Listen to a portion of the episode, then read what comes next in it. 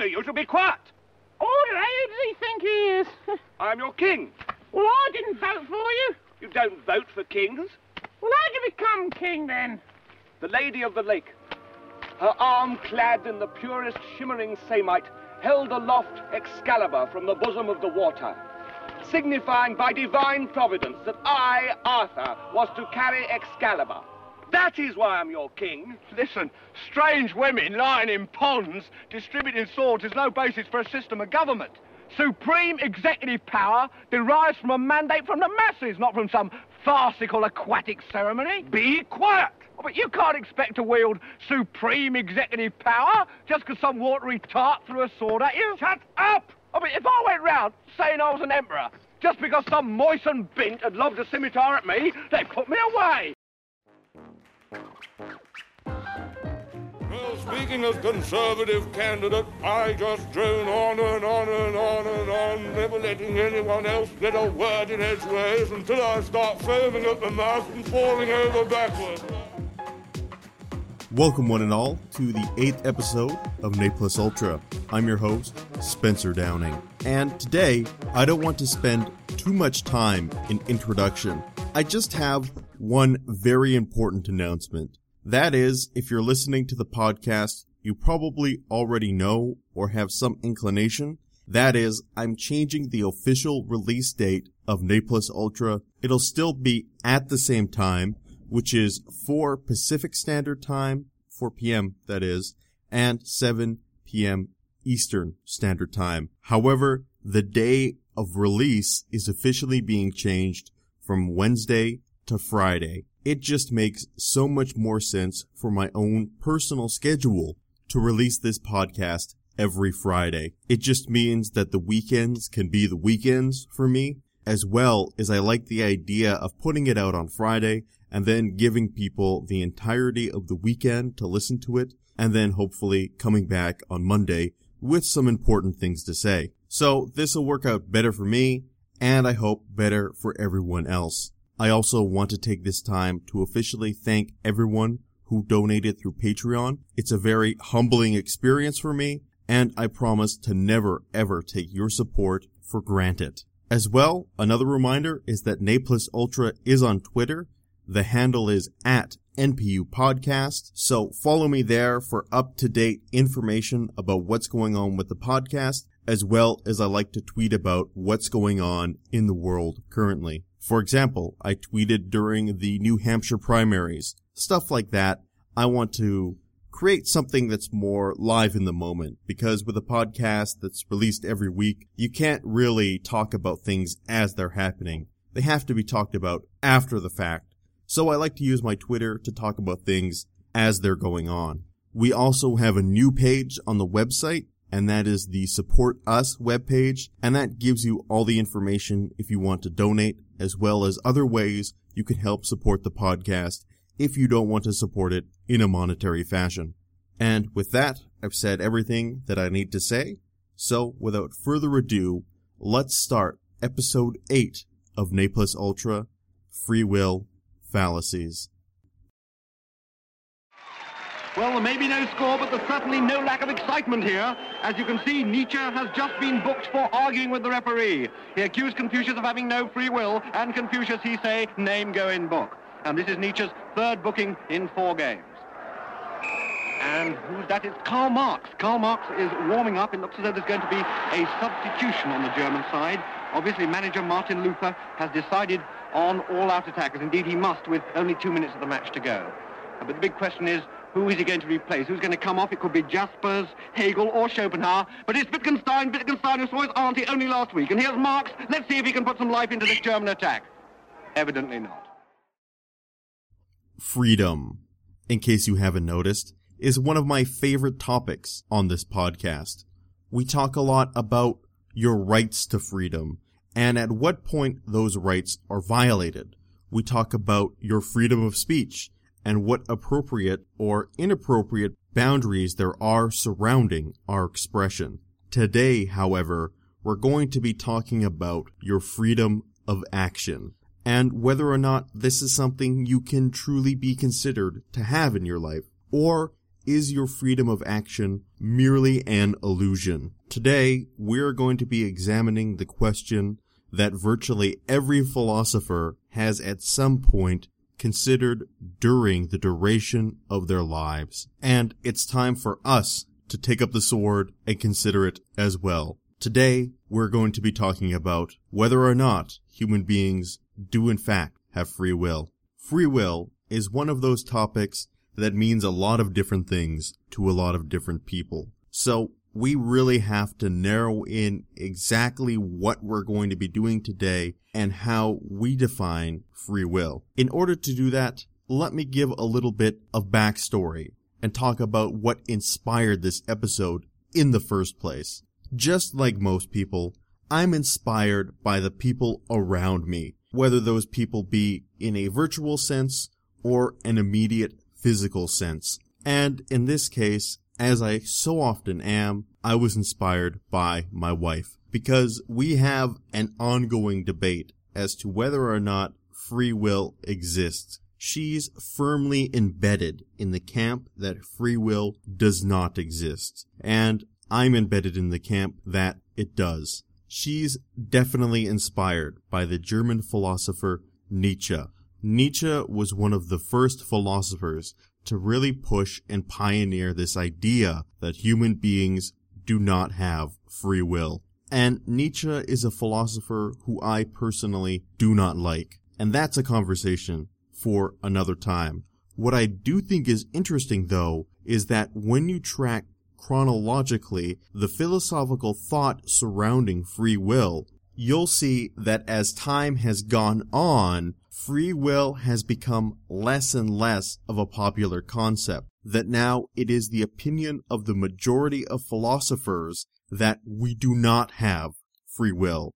And I would say a large proportion of the general population accepts this as well. I just find it interesting that as our actual freedoms have gone up for the majority of people, those who argue for free will have gone down. And to me, this is very curious, and I'm not entirely sure why this is the case. For now though, let me lay out the two sides my wife and I are on in this argument. So, my wife argues that there are all these different things in life that I want to do but can't, and therefore I don't have free will to do what I truly want.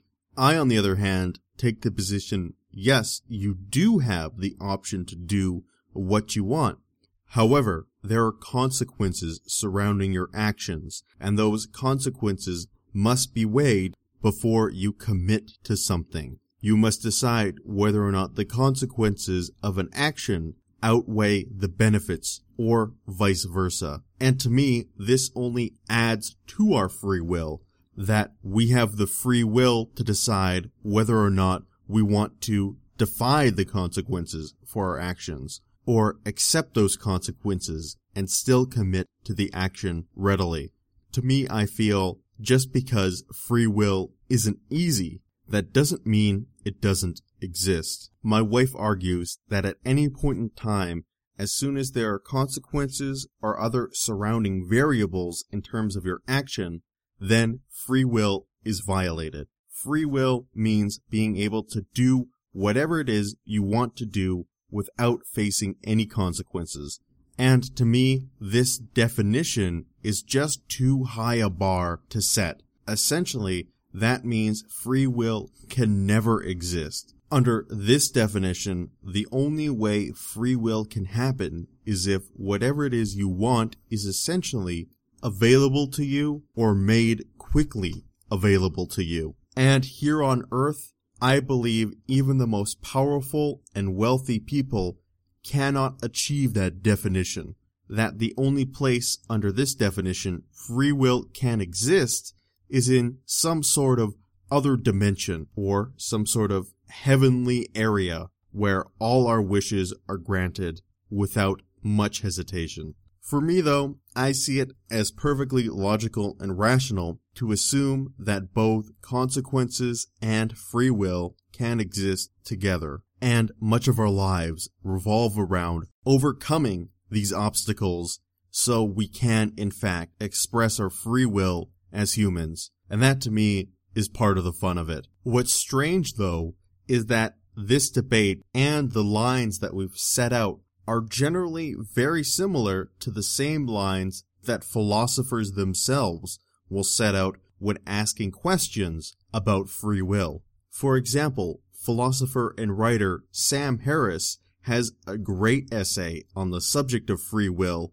and it gives us a great position for us to start off our topic. Sam Harris, another person I would love to invite on this podcast. But let me read you the introduction from Sam's essay on free will to help us get our bearings here a little bit. Sam writes, Free will is a philosophical term of art for a particular sort of capacity of rational agents to choose a course of action from among various alternatives. Which sort is the free will sort is what all the fuss is about, and what a fuss it has been.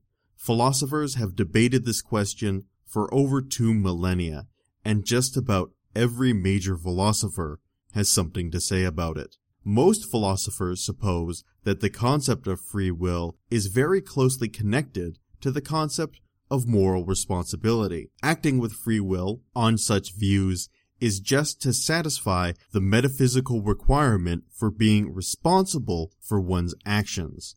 So what Sam is saying here is that a lot of philosophers have seen free will as merely a condition for you to be responsible for your actions. That is, if you're viewing free will under the guise of moral responsibility, and not necessarily as we're looking at free will as it is, which is the freedom of action of rational agents. So Sam is trying to separate the two here. He continues, clearly there will be epistemic conditions on responsibility as well, such as being aware or failing that, culpably unaware, of relevant alternatives to one's action and the alternative's moral significance. So here he's just expanding on that previous point. Just a quick definition here. Epistemic or epistemology is one of those really complicated philosophy words that doesn't mean anything really complicated at all. All that it means is knowledge or the theory of knowledge. So he's saying that when you're looking at free will as an agency of morality, there has to be these knowledge conditions for that to come into effect. So he's saying there needs to be conditions of what people can know in terms of their moral significance. So if you commit an immoral action but are unaware of the alternatives, then you haven't really done something immoral. However, if you are aware of alternative actions or should be aware but are not, then you should be held morally responsible. So that's all he's trying to say here. Moving on, but the significance of free will is not exhausted by its connection to moral responsibility. Free will also appears to be a condition on desert for one's own accomplishments, why sustained effort and creative work are praiseworthy, on the autonomy and dignity of persons,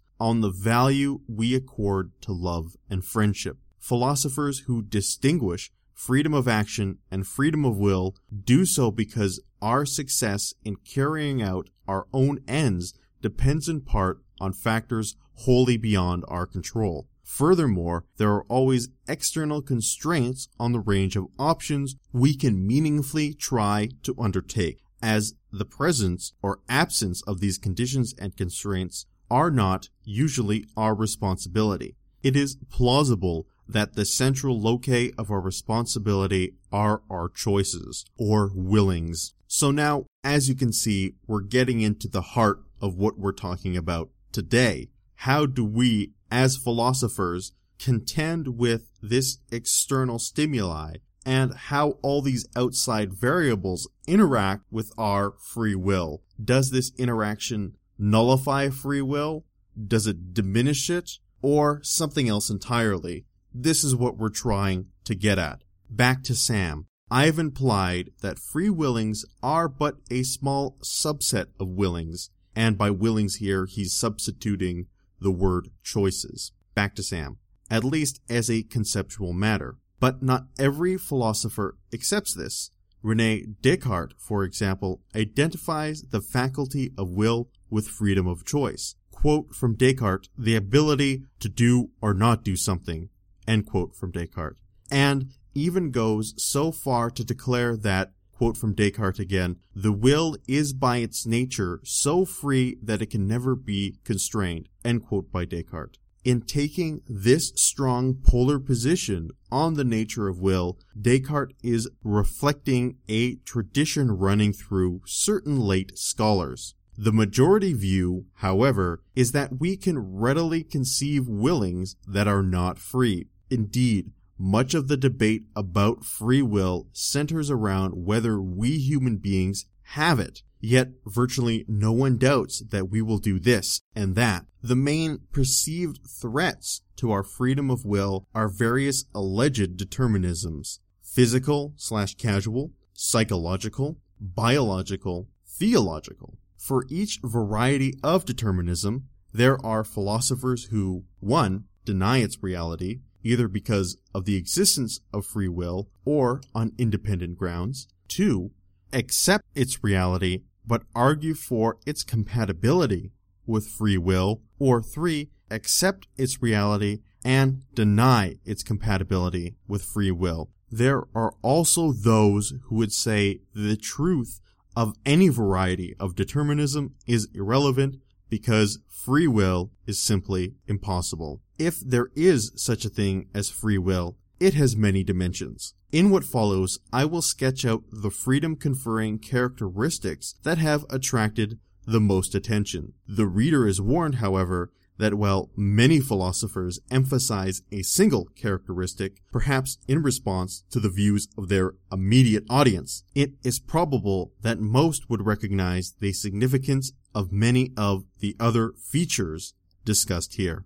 So we're going to end this for now. However, I'm going to come back and read what Sam thinks about free will closer to the end of the topic, but this gives us a great base to start off our discussion. Sam has defined free will, at least in the sense we're looking at free will right now, and briefly outlined some of the arguments for and against free will and which issues prevent us from coming to a reasonable conclusion on the subject. The specific part I do want to draw attention to, though, is the area where he talks about free will and all its various determinisms. He lists a few of them physical, casual, psychological, biological, theological, and so on and so forth. He says that there are three ways we can talk about this as someone who argues for free will. When confronted with these various determinisms that deny us our free will, we can either A, deny the reality of that determinism, or say that free will is existent independent of it. We can B, accept the reality of that determinism and argue that it is compatible with free will, or C, accept the reality of its determinism and agree that it does infringe on free will, but free will still exists, or D, none of the above. We can deny free will completely and utterly. So when looking at those choices, I realize that I personally have used all three of them at some point in my life to defend the concept of free will, which to some extent shows that it can be a scattershot argument because honestly, I believe the argument for free will is harder than arguing against free will. That is because the burden of proof is on me. I am the one who's claiming something exists, therefore I have to present evidence for it. The burden of proof always rests with the person claiming something is existent rather than the person denying said existence. But before we continue, I want to bring up another possibility that Sam missed in his essay. The possibility that this whole conversation is really a moot point. Because I think we can all agree that we have the capacity to make our own independent choices for ourselves. That ultimately, once we've taken into consideration all the surrounding variables, we are, to use a Bushism, the decider. So when you boil it down, what we're really debating about is whether or not human beings have free will or simply act like they have free will. And I think it's worth asking ourselves, how different are those possibilities really? Because even if we decide that human beings don't really have free will, that we just act like we have free will, then you still have to take that into consideration when examining human behavior. Because you must account for the fact that human beings are going to act as though they have free will. So, in a sense, you have to act as though free will still exists. Because if you assume that we're just hurtling forward on this deterministic path, you're going to make false assumptions about the way people behave. Therefore, by default, you're forced into the position of conceding that, at least in some sense, free will exists because human beings believe it exists. The follow-up to this argument is obviously just because you believe something exists, that doesn't mean it actually exists, and that's what we're here to figure out. This runs into some problems too, because if you accept that humans merely act like they have free will and don't actually have free will, then you have to claim that free will is separate from human consciousness and doesn't exist within the realm of human consciousness. Because if this freedom of decision making that human beings have, obviously, is merely the illusion of free will, then we have to move outside the realm of human consciousness in order to discover if free will is existent or not. So the obvious place to move next is to the human unconscious mind. And honestly, there is actually some pretty good physical evidence to disprove that free will exists in the conscious mind. And I'm not talking about theoretical evidence, but actual hard scientific studies.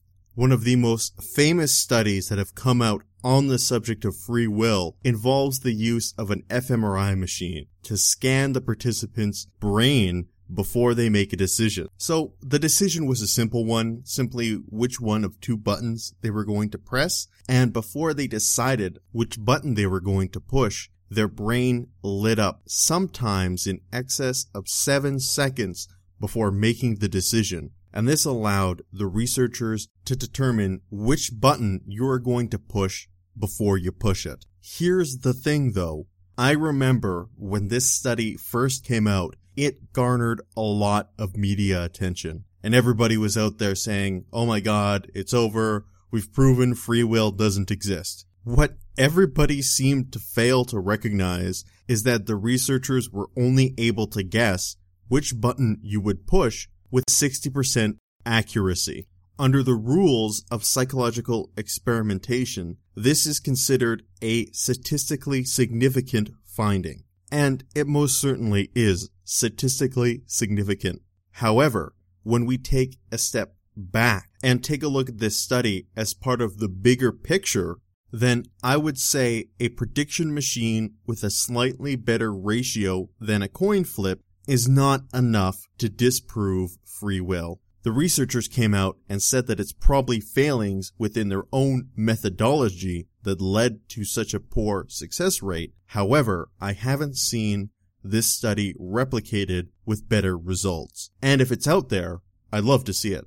But that's just the surface interpretation of this study. And we're not about surface interpretations here.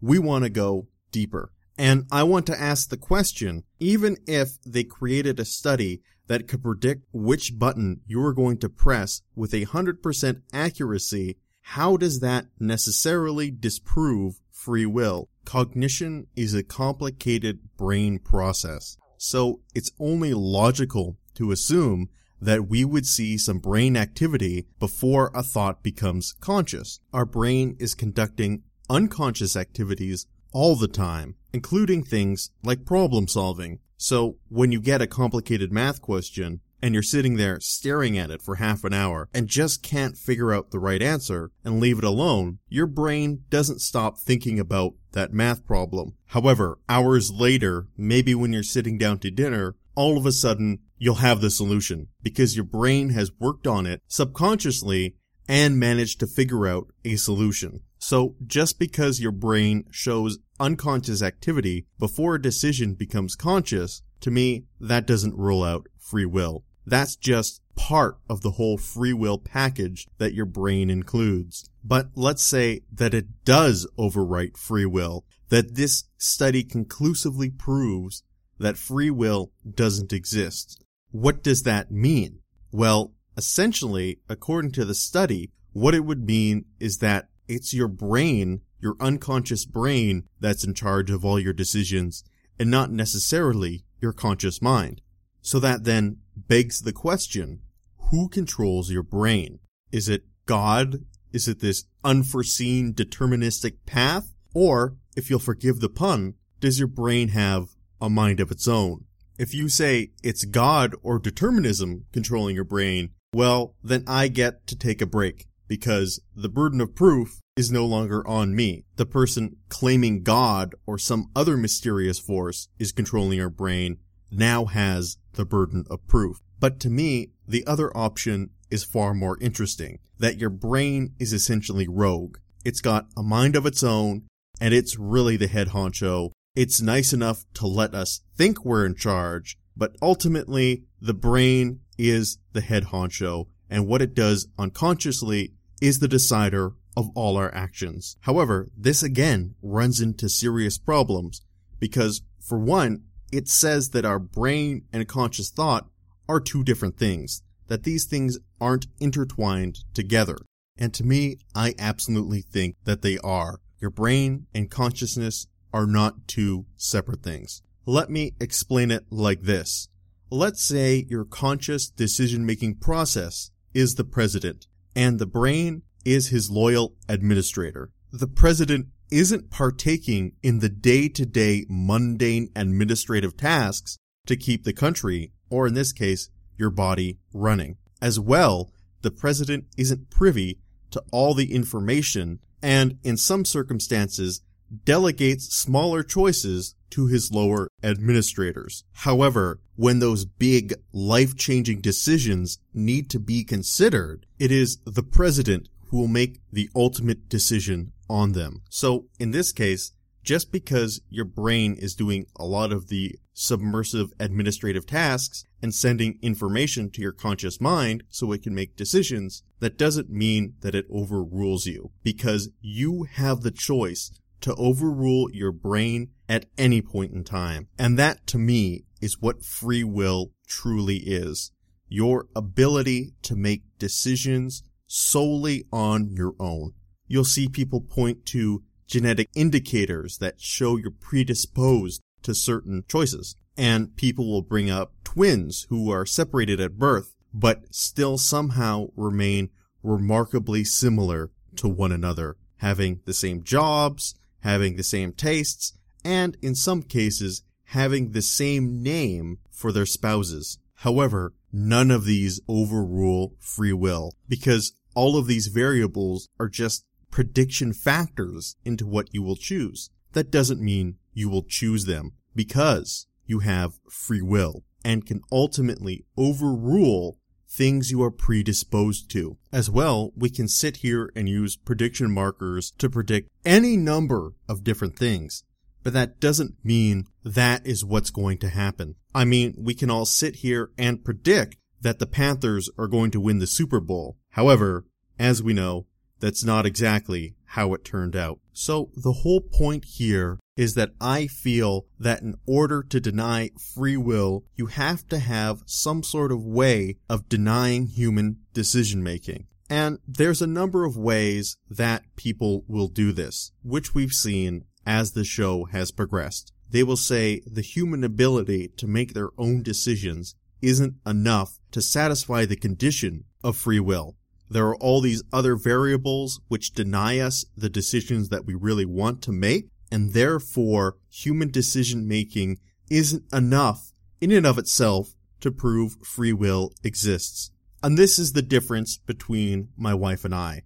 For me, free will is the ability to make your decisions. And for the most part, we could make the decisions that we really want to. However, there are consequences for those decisions. And just because there are consequences, that doesn't, to me, invalidate free will. So what we really have here between my wife and I is a difference of definitions. She has a much higher standard for what she sets as free will. To me, her standard is far too high, so high, in fact, that it could never exist in our everyday lives. And she would argue the opposite, that my definition is too low. Just because humans can make decisions, that doesn't mean we can make decisions freely. And the debate of where exactly you set that bar for free will is going to continue on for quite some time. For the second method that people will use to deny free will, we return once again to Sam Harris, and let me read you the summation of his paper on the subject. Sam writes, a recent trend is to suppose that agent causation towards capture, as well as possible, are reflexive idea of responsible free action.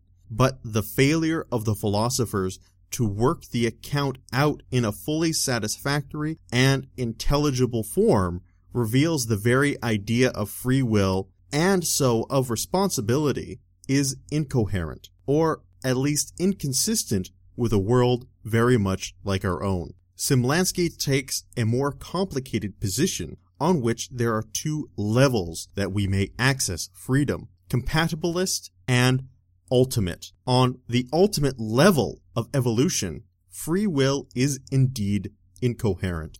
Before I get to his second paragraph, I just want to say that's a really good way to describe it. Compatibilist and ultimate versions of free will.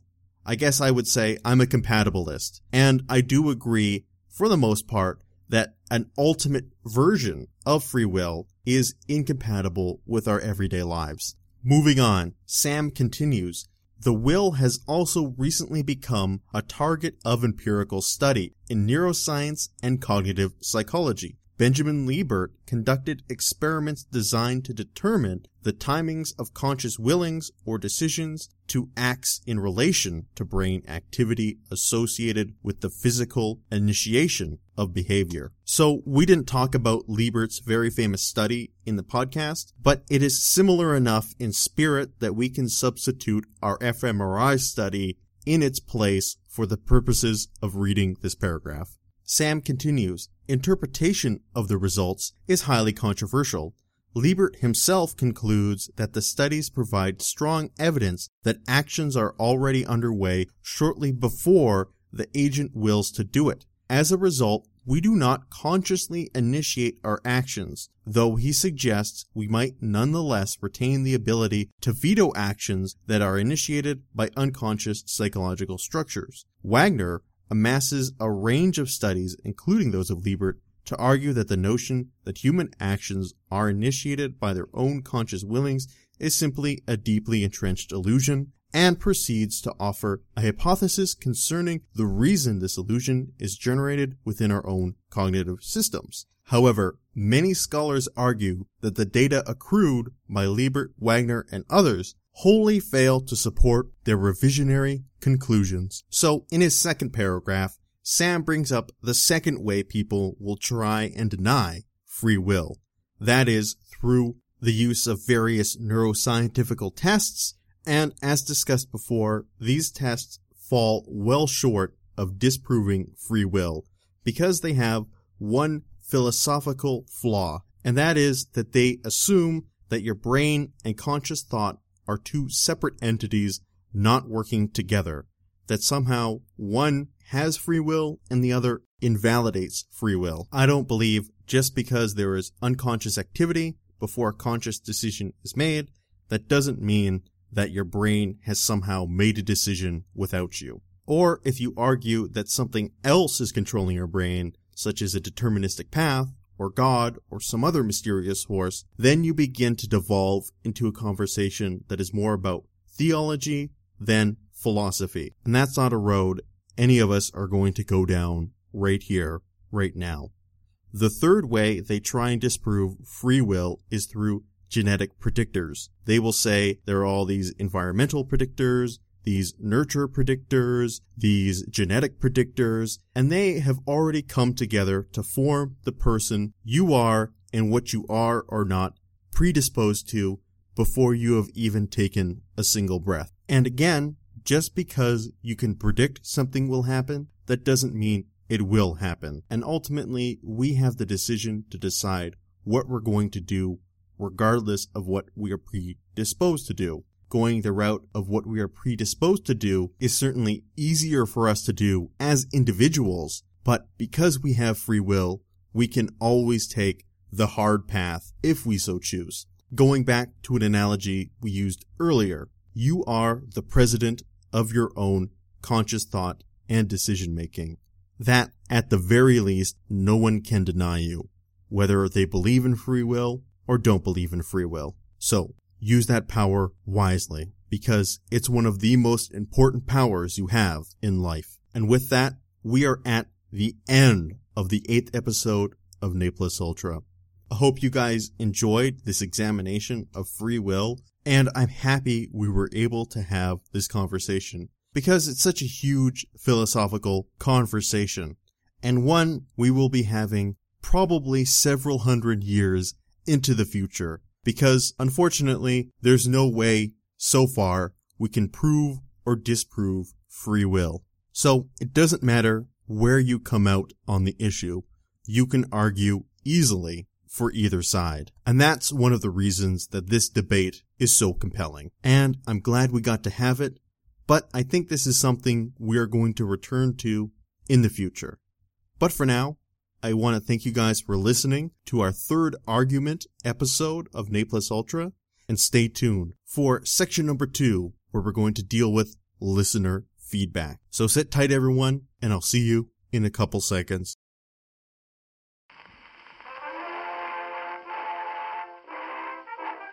Welcome back, ladies and gentlemen, to the listener fueled segment of Ne Plus Ultra. Today, we've got a lot to talk about and not a lot of time to do it, so I'm going to jump right in by covering current events. Continuing our ongoing coverage of the United States primary election, we have to talk about New Hampshire. Last week, it was all about Iowa, but everybody's forgotten about Iowa, so it's time to talk about New Hampshire. And New Hampshire has a different voting system.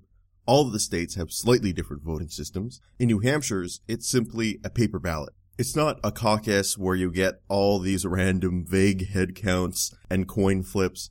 No, you just mark a ballot. The good old fashioned way. The wrinkle in New Hampshire's system is that registered independents can also vote in the primary if they choose to.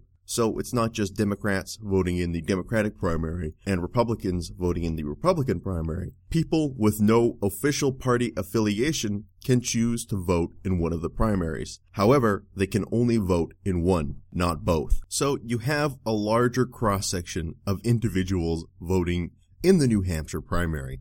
Long story short, the people everybody thought was going to win won. However, they won by a larger percentage than people expected. So let's go over the results here. On the Republican side, Donald Trump finishes first with 100% of the vote reporting at 35.3% and 10 delegates. Right after him is John Kasich, finishing with 15.4% and 4 delegates. In third, Ted Cruz receives three delegates at 11.7%. Jeb Bush in fourth with 11% and three delegates. And finally, Marco Rubio at fifth with 10.6% and three delegates. So we can see Donald Trump won by a substantial margin, almost 20 points more than the second place finisher.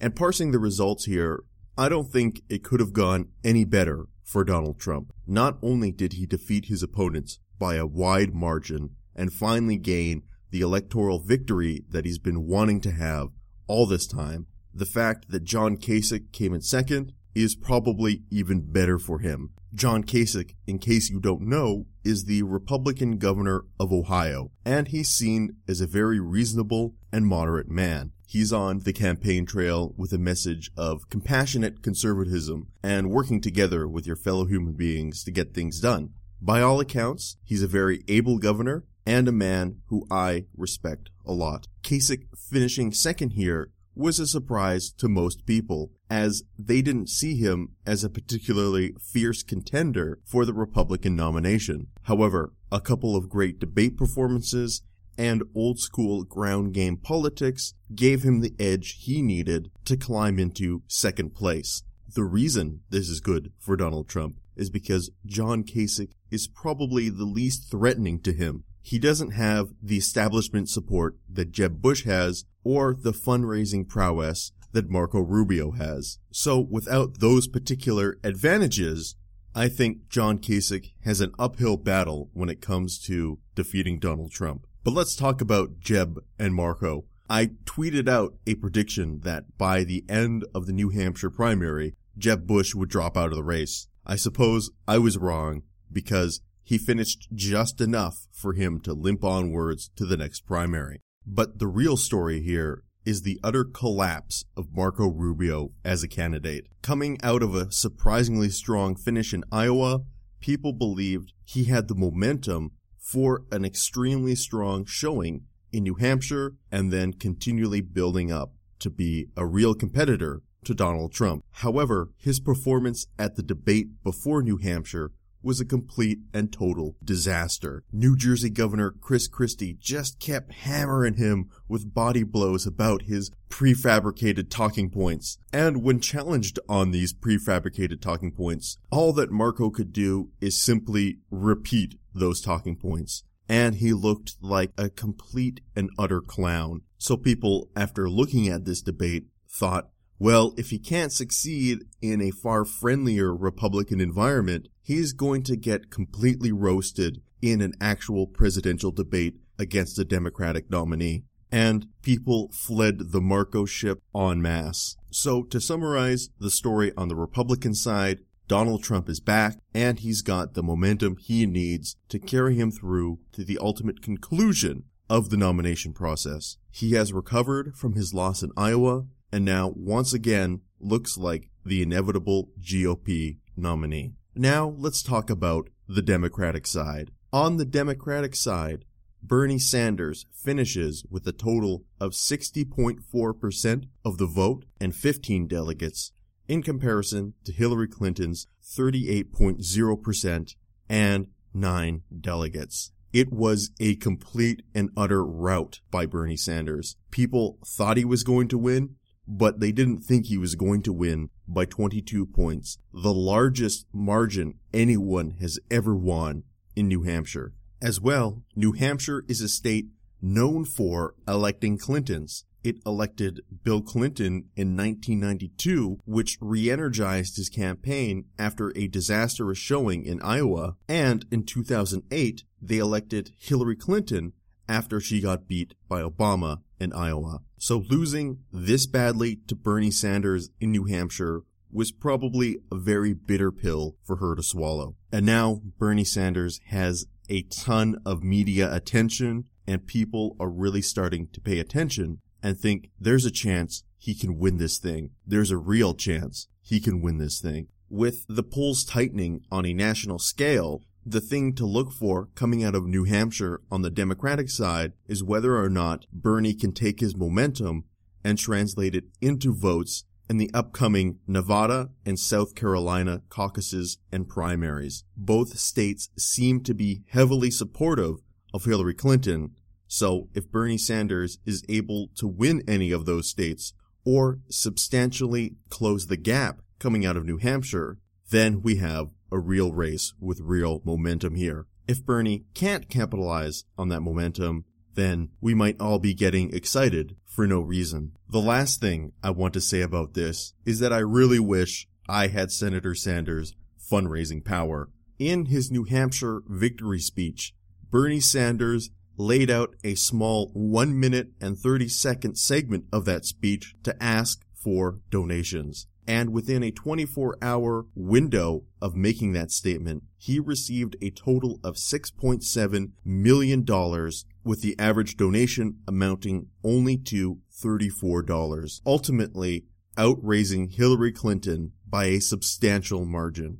And I thought to myself, maybe I should try that. So let me take a brief moment here to hold a fundraiser for the podcast. I ask that you please go to the support us page at www.npupodcast.com, click on the support us on Patreon button, and give whatever you are able to. whether that's $1, $5, $10, anything is greatly appreciated so we can continue the mission of this podcast to create an independent podcast that treats its listeners like adults. That rather than attacking people or policies, we can actually discuss the ideas that lay the foundations for our society and are extraordinarily important to us all. And that's it. Let's get into some questions. Our first question comes from Liam Smith. He writes, Hey Spencer, another great episode last week. This week, I'd like to ask a less serious question than usual. So if you feel it doesn't fit into the podcast, you don't have to answer it. That's okay. I want to answer all questions. Anyway, back to Liam. I would be interested in your answer. In the game Skyrim, which side would you choose? Stormcloak or Imperial? I have seen this debated on many sites, with many posts of the size of essays analyzing the military, political, and economic implications of either side winning. It certainly took me a long time to choose, but I eventually sided with the Imperials, because I feel that a united empire is certainly stronger. The Imperial military is overall superior, and most importantly, if you side with the Empire, you can shout, Die Rebel Scum. Thanks for reading, Liam. Liam also reminds me that the Irish general election campaign is underway, and that's something I'm definitely going to start paying attention to in the future as the election date comes closer and closer to us. I don't know much about Irish politics, and I'm going to assume most of you out there don't know that much either, so it would be cool to all learn about it together and give me something else to talk about besides the American presidential campaign. Onwards to your question though. Let me give a little bit of background in case there's anyone who hasn't played the game Skyrim. Skyrim is an open world RPG where you have the opportunity to create your character and explore the vast mythological world of Skyrim, completing quests, joining guilds, and overthrowing kings. It's one of the best RPGs ever made and is still played religiously by people now almost five years after its release. The game is set in the Skyrim region of the Elder Scrolls world, and this Skyrim region is a region very similar to Scandinavia, and its natural inhabitants have a very Norse-like culture. Skyrim is part of the larger Imperial Empire that has subjugated the territory. And the game throws you into a fierce civil war between the Imperial Empire and the native Skyrim residents. The Imperial Empire, I should say, has very close resemblances to the Roman Empire in the game.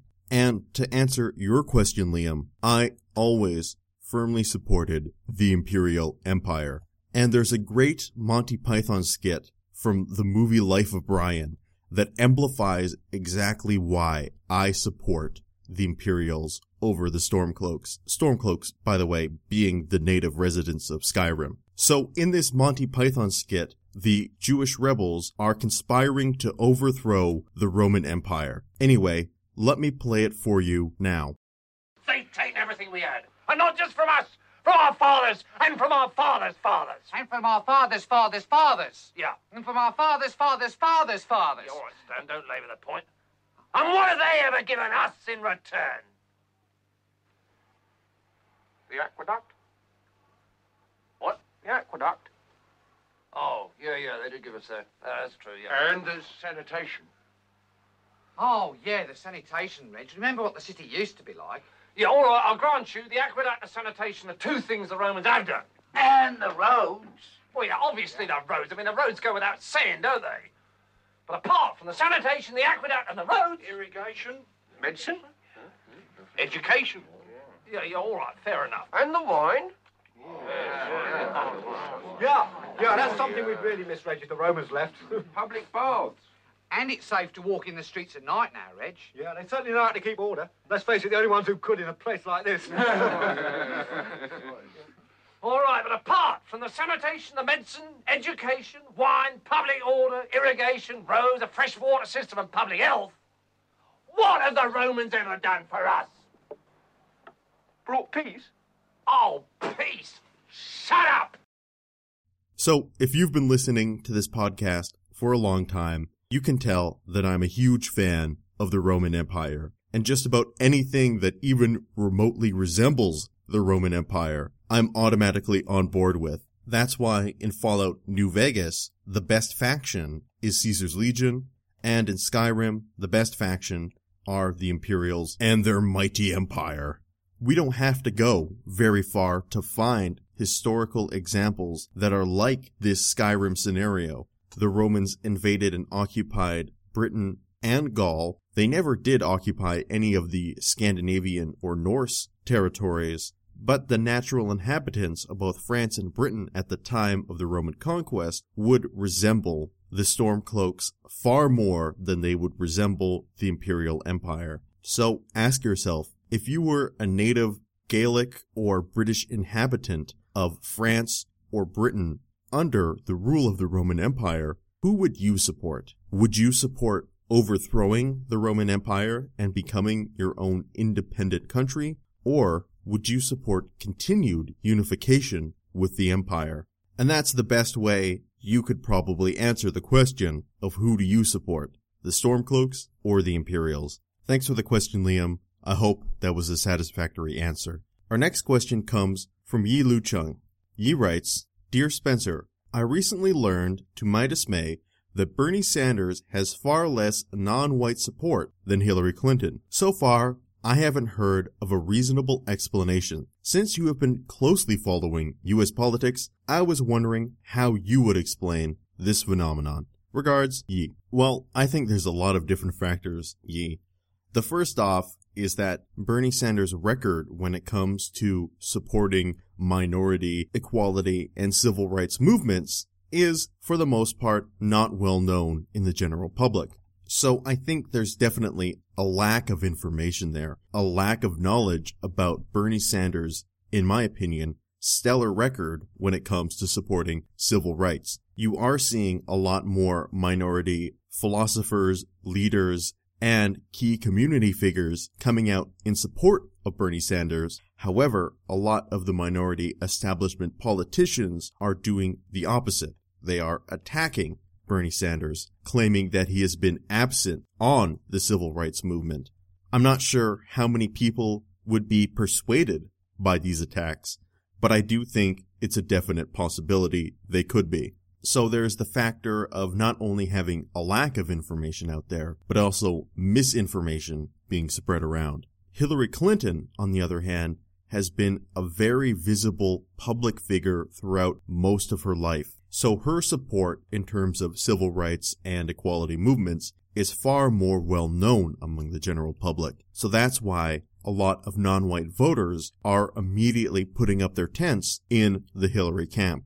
The last factor here, I think, is a feeling among minority groups that someone who isn't a minority or belong to a perceived marginalized group cannot understand and forward the specific plights of minority voters. So I think there's an aspect of non-white voters looking at Clinton and feeling that they have more in common with her than with Bernie Sanders. But as we've seen throughout the history of the civil rights movement is that you need to have members of all parties working together in order to achieve change at a national level. So the idea that people who belong to these majority groups cannot help the minority groups has proven historically to not be the case. And the best way for Bernie Sanders to combat this disparity is what I think he's already doing, which is getting his record out there, getting his record known among the general public, letting people know that Bernie Sanders has been fighting for civil rights going back to the early 60s. That, as in most cases, Bernie Sanders was doing it before it was cool. So there you go, Yi. That's what I think contributes to this phenomenon. That there's not enough information out there, compounded with misinformation, and a natural feeling of closeness towards Hillary Clinton among minority voters that creates this disparity. Thanks for the question, Yi. I hope that answer was satisfactory. Our next question comes from Michael Simmons. Michael writes, Hi Spencer, I have two quick questions regarding your opinions on Bernie Sanders and suggestions for something I'd like to see on the show at some point if possible. First question, Do you believe Bernie Sanders is capable of accomplishing any of the promises he's made if elected? I'm an American college student at the moment, so I think it's safe to assume that some of his proposals I'd be in favor of. But every promise that he makes, I wonder if he'll be able to do even half of it. I look at Obama's presidency, and I find myself slightly jaded now when I hear a candidate like Sanders promise all these left leaning policies when I know he's going to have to force it through the Republican dominated Senate and House. I think Sanders has the potential to be a polarizing figure just like Obama was because he routinely asserts himself as a socialist, which is still largely a dirty word in America. The last point provides a perfect segue into my second question, which is Do you think Bernie is good or bad for socialism in terms of his messaging and branding? Specifically, does his populist message, which quite frankly relies on some fear and anger about the other taking from us, in this case the rich and the poor, make him the liberal version of Donald Trump? Personally, I like his message overall. I think it goes a bit too far at times, and I could easily agree with someone who's on the fence and isn't that familiar about socialism and its various applications who would be turned off by some of Sanders' rhetoric. Lastly, I'd like to suggest that at some point on the show, you could bring on a guest for the discussion. I think it would be really interesting, especially if you two happen to disagree on a topic. Looking forward to hearing your thoughts on this and keep up the great work. I'm loving the show so far. Sincerely, Mike Simmons. So let me deal with the last part first, and that is I would love to have another guest on the show. And I have lots of guests that I'm planning on asking to join me sometime in the near future. In the immediate future, though, I'm trying to bring on a personal friend of mine. He's chief of staff for the conservative MP in my riding and is an insider within the party. So, given the fact I don't lean exclusively left, however, if I think you were to take all my policy positions in an aggregate, then I would be left leaning. I think it would be good to have a conservative come and voice their opinions and ideas on the show.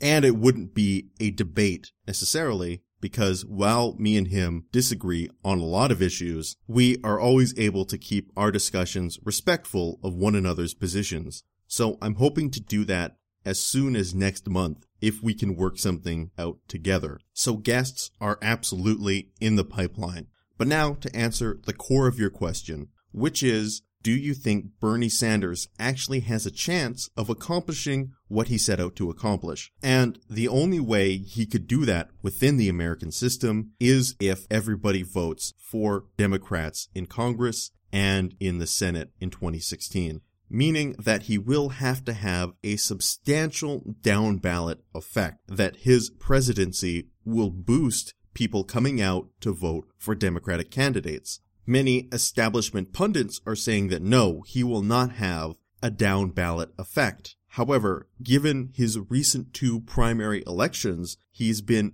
overperforming his poll results, showing that he does have an effect to pull in a wide variety of people and people who you didn't expect to become part of the democratic process before. So I think it's definitely possible he can have a down ballot effect, as most inspirational candidates often do. Candidates like Hillary Clinton, who are establishment candidates, not inspirational candidates, generally have the opposite effect. They repress the vote and decrease voter turnout. So I think Hillary Clinton would actually increase the chances of a Republican winning if she becomes the nominee. Because Bernie Sanders isn't out there trying to convince Republicans to vote for him. He's out there trying to convince people who don't normally vote to vote for him. And that's a far better strategy than trying to convince the other side there are millions upon millions of Americans out there who are disengaged with the political system. And if Bernie Sanders can re-engage them, then he has a clear winning strategy. This is what Jeremy Corbyn did during his labor leadership election was inspire people who weren't normally voters. And this is what Justin Trudeau did in the last Canadian election, inspiring a total of 4 million new Canadians to come out and vote for him. So in my opinion, he doesn't need to spend time acquiescing to Republicans. He needs to spend time engaging people who are unengaged, which has again proven to be a winning electoral strategy as of late. So, if Bernie Sanders is elected as the presidential candidate, I suspect he will have a down ballot effect and increase the likelihood of there being more Democrats in the House and Senate. However, let's say that he doesn't. Let's say that he doesn't have that down ballot effect and he's elected and has to face down a Republican Senate and House. In that case, I don't believe he will be able to do much of what he promised to do. However, I do believe he will never stop fighting to get it done. And that's a lot more than I can say for Obama, who seems to fold as soon as he faces even the most mild resistance. As to your second point, I believe that Bernie Sanders is only good for socialism in terms of its branding and messaging. You'll see that the overwhelming majority of people who support Bernie Sanders are between the ages of 30 and 18. These people clearly don't see socialism as a bad word.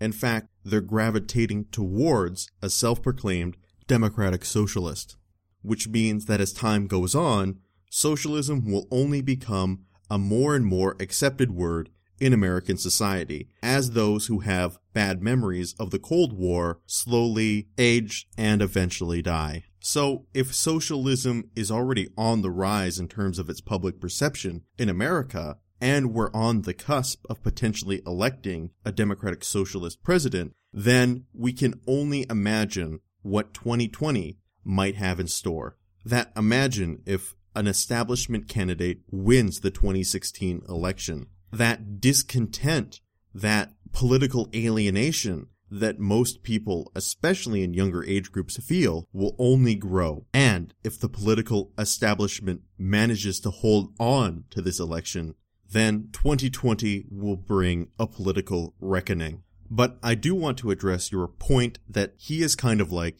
the Donald Trump of the left. It's true they do share some similarities, and they are both tapping in to an anger that exists on both sides of the political spectrum. Where the difference lies is in the fact that Bernie Sanders has far greater depth and knowledge than Donald Trump and is able to support all his policy suggestions with specifics, while Donald Trump speaks largely in vague policy positions, with of course the exceptions of his very well defined immigration policy to put this in a simpler way, Donald Trump uses rhetoric to support his ideas. Bernie Sanders, on the other hand, teaches his ideas.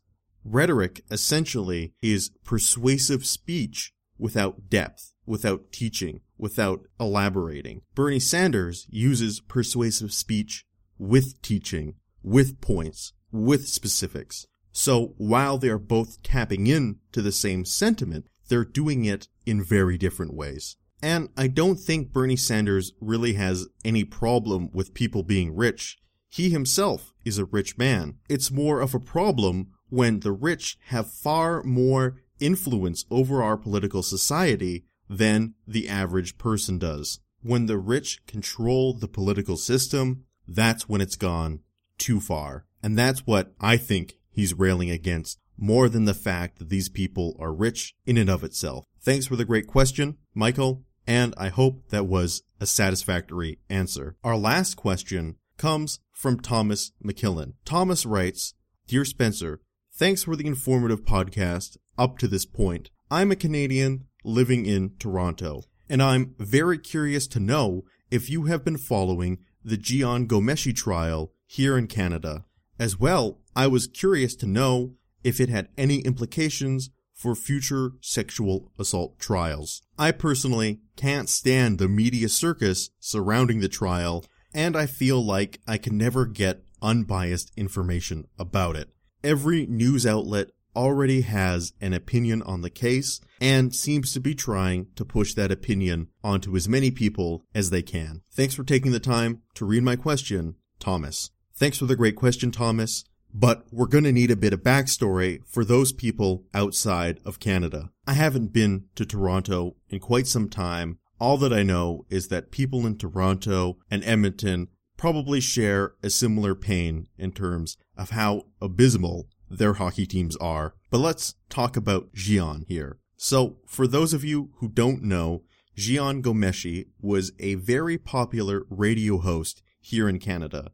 He ran a popular cultural show in which he would interview musicians and artists and that sort of thing called Q. However, his tenure as the host of Q came to an abrupt end when three different women came forward with allegations of sexual assault against Ghomeshi. These women all came out with similar stories about how Jian punched or choked them. Jian claimed that yes, he's into BDSM sexual activity, and occasionally it would get rough. However, he maintains that everything was consensual and no sexual assault ever occurred. After quite some time out of the public spotlight, now everything is once again back in the public spotlight after the sexual assault trial just recently got underway. And now everyone across the country is talking about it.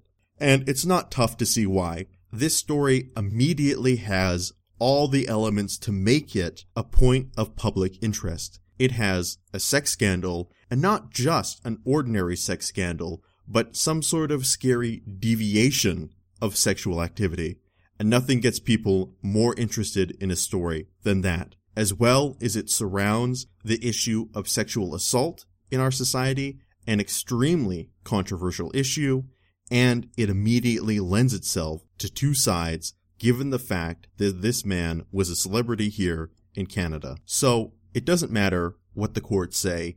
The majority of people have already made up their opinion on this case one way or another. People have already decided whether he's guilty or he's innocent. Personally, I took the track of I don't know. I never listened to Jian's show before I heard about him through this sexual assault trial, so I don't have a strong opinion. And I'm willing to wait and see what the evidence reveals on both sides before I make a judgment. I'm perfectly willing to say that I don't know if Jian sexually assaulted those women.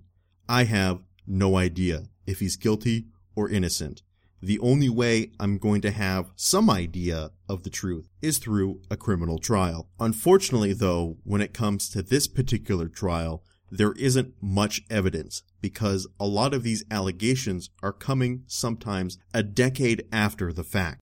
So ultimately, the trial boils down to a he said, she said showdown. And a lot of people are criticizing the way the justice system conducts sexual assault trials because now we've had all the women come forth and give their testimony about Jian. However, they have received withering cross examinations from Jian's defense attorneys to discredit their stories and characters. Unfortunately, though, because that's the only evidence we have to go on, the defense is left with no other strategy than to try and discredit the witness. So a lot of people are coming out and saying, it's Jian who's on trial, not these women. You're being too hard on these women. You're re-victimizing them all over again, and it will reduce the amount of women who want to report sexual assault in the future. And while this may all be true, Unfortunately, no one has given any viable alternatives to our current justice system that also protect the rights of the accused. Because at some point, you are going to have to tell your story if you want to get a conviction of sexual assault. And by our current legal code, the accused has the right to face their accuser. So how can we protect that legal right the accused has if the accuser won't come to court and tell their story. I think there's a lot of people who want to see Jian guilty. And honestly, the prosecution witnesses don't seem to be that strong. The defense has revealed numerous contradictions, including these women continually trying to contact Jian and flirting with him after the alleged abuse, and the defense bringing up these facts certainly muddies the waters and sets that bar of guilty beyond a reasonable doubt much higher. So a lot of these media outlets simply just don't like the fact that the defense is muddying the waters and making it more difficult for people to draw their own conclusions. Yet again though, we haven't had any reasonable alternatives to the system we have now proposed. We certainly just can't take everybody at their word. Victims don't run the criminal justice system. Victims cannot run the criminal justice system. The criminal justice system must remain a neutral arbiter of justice. So until you have a reasonable proposal that will maintain the justice system's role within our constitution, then as far as I'm concerned, you should just let the system play out before making any kind of judgments to the public. So I agree with you. I don't like the media circus surrounding this trial. I wish everybody would just sit back, let the evidence be presented, and then make a reasonable assumption based on the evidence we have. Unfortunately, that's not going to work for the average Canadian or the media, it seems. So despite what the verdict ends up being, I think there's going to be a lot of controversy. And this story won't be dying down for a little while yet. Thanks for the question, Thomas. I hope that was a satisfactory response. And with that, we are at the end of our eighth episode of Ne Plus Ultra. You're going to have to tune in next week for our ninth episode and our third engagement episode, which is another one I'm very excited for. Next week, we're going to be looking at one of the oldest and most influential pieces of literature that has ever been produced. We are going to be examining Sun Tzu's Art of War. I believe a lot of people misinterpret the Art of War. They don't get the full context of the book, and I'm hoping to open up some fresh ideas and fresh perspectives on this ancient piece of work. So I hope you'll join us next week for episode 9 of Ne Plus Ultra. Sun Tzu said that. After receiving your responses in regards to the question at the end of the episode, I have decided to keep them in, as most of you vocalized your support for it. So I'm not going to read everyone's responses this week, but we are going to have a real question this week, and that is, who do you support? Stormcloak or Imperial, and why do you support them? I'll see everybody next week. And until that time, this is Spencer Downing signing off, and you guys take care.